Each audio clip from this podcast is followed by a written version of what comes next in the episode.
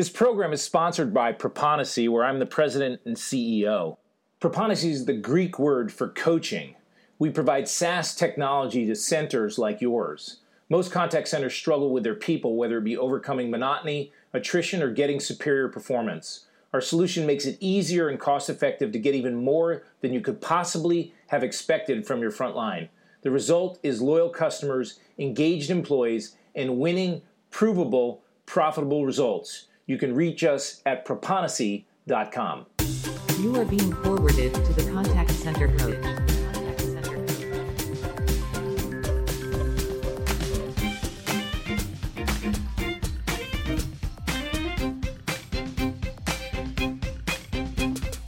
In the 1950s, a bottle of Coca Cola was a mere six and a half ounces.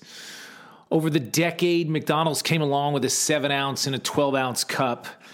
Nothing really changed until 1976. And in 1976, it was the splash heard round the world. 7 Eleven introduced the Big Gulp 32 ounces of sheer sugary glory.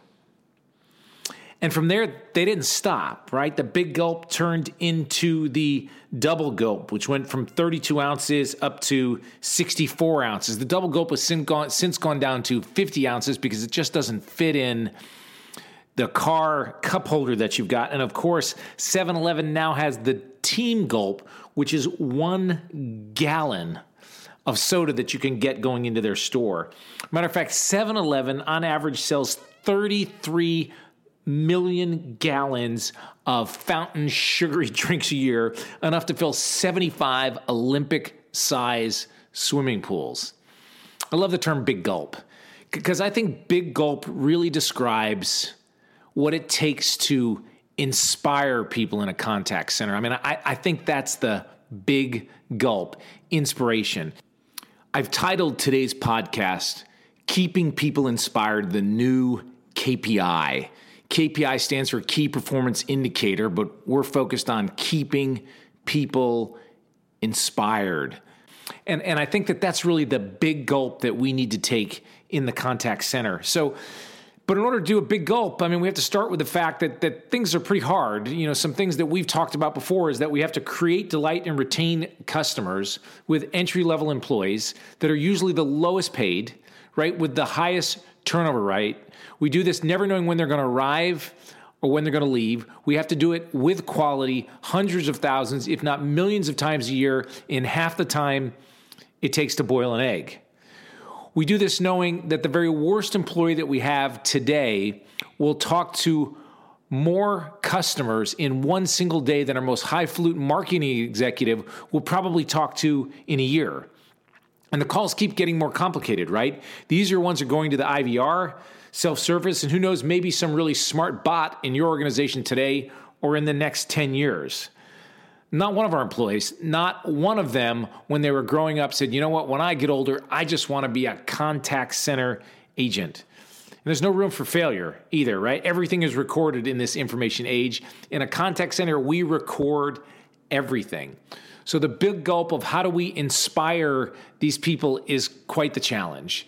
But I guess if it makes us feel any better, we're, we're really not alone, right? So Gallup organization says that nearly 70% of all employees are actively disengaged. There was a recent study in Career Builder that said that a whopping 58% of managers said they didn't receive any management training. 89% of bosses believe that employees quit because they want more money, when in reality, only 12% of the employees actually leave an organization for more money. A Harvard Business Review survey reveals that 58% of people say they trust strangers more than their own boss. Boy, that should give you a warm and very, very fuzzy feeling. 79% of people who quit their jobs cite lack of appreciation as their reason for leaving. Right? And of course, 53% of, of current Americans are unhappy at work. Recognition is the number one thing employees say their manager could give them to inspire them to produce great work. When it comes to inspiring people to be their best at work, nothing else comes close. So, we all like our employees. I mean, let's face it, I don't think there's, I've been anywhere where I haven't heard a manager or a leader or a supervisor say, you know what, our employees are valuable. Our employees are really valuable. They're very, very valuable to our organization. And, you know, I love the word valuable, right? Because it breaks down into two words, which is value and able. And we want our employees to feel valued. We want them to feel recognition. We want them to feel like they're an important cog in the wheel. We want them to know that they're important to what we're trying to happen have happen as an organization. But we also need to make them able, right? We need to give them the skills and tools that they need to be successful in the organization. It's no different than what we want to do with our kids, right? I mean, I want my kids to feel valued. I want them to feel precious. I want them to feel precious in God's sight and to know that they're loved. But I also want them to make them able, right? I want them to go out and be able to function in society. And let's face it, someday I want them to leave.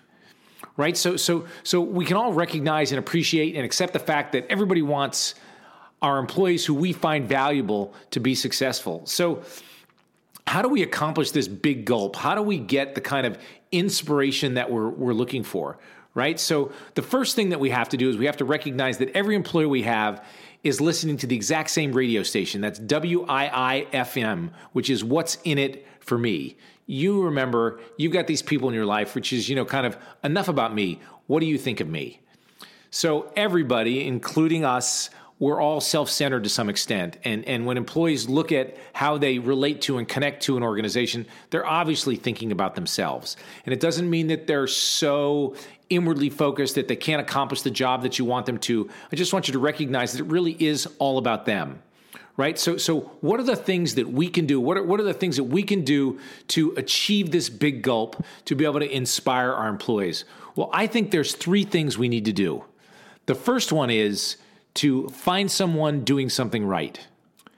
Finding somebody doing something right is actually a little bit harder than it looks, especially in a contact center, which seems crazy if you think about it, right? Because we we record everything, we measure everything. There are so many things right going on in a contact center that they're almost too numerous to even find a way to do anything with them. And so what ends up happening is we have a tendency to focus on the things that we do poorly rather than the things that we do really well. But we have to find people doing something right. If you've heard my earlier podcast, you understand the concept of roses, daisies, and weeds. If you're the kind of organization that finds someone doing something right, then that means you must be encouraging and recognizing weeds on a regular basis going to leave a little silence there to see whether that's really what you're doing. Are you spending a lot of time encouraging and recognizing your weeds for the things that they're doing really, really well? Uh, probably not. And the reason for that is, is because we have a tendency to focus on the things that people are doing wrong because those are the things that stand out. You know, when you when you've got a big list of things that somebody's done right, then you've got a reason to walk the roads because you've got some things to say. Uh, I would encourage you to use uh, something which I use personally, which is called the sandwich approach. And the sandwich approach means that you say something nice, then you say something that's critical or or an area of opportunity, and then you say something nice again. So, hey, I like your socks. Your shoes are ugly, but I really love those socks. So, love your adherence scores. We do need to work on empathy, but I'm really, really loving the adherence scores. So, in order to find somebody doing something right, you have to be the kind of person that looks for success, right? You have to count it and then you have to celebrate it. Well, well, how do you count it? Well, I mean, you can count streaks, you can count legacy numbers, the number of times somebody's had a perfect score, the number of times that they've been able to accomplish whatever the KPIs that you're working for. So you you take their KPIs, you celebrate the success, and of course, then I found a way to keep people inspired. We need to find ways constantly to be counting and celebrating people finding people doing something right. Next up to the success of keeping people inspired in the new KPI is connecting. Connection is really important in a contact center. It doesn't matter whether you've got 10 people or 10,000 people, it's easy to get lost in a contact center, especially where, where there's usually such a high level of turnover. I mean, it's a little bit like high school. You, you don't need five friends or 10 friends in high school in order to be successful, in order to have a, a good experience, but you need to at least have one. You, you need somebody to protect you from the mean girls and the bullies. You, you can't get through high school without one friend. It's the same way in the contact center. We've got to find a way to make some sort of connection because when we make connection, it creates an environment which allows us to inspire people because it gives us a chance to relate to somebody else. And there's so many different connections that we can take advantage of in the contact center. We've got to be constantly looking for ways to make sure that people know there are other people like them. And I, I, don't care whether it's based on their performance, whether it's roses, daisies, and weeds, or whether we we connect people up on what their favorite TV shows are or where they live or whatever the circumstances are, but we need to constantly be looking for ways to connect people.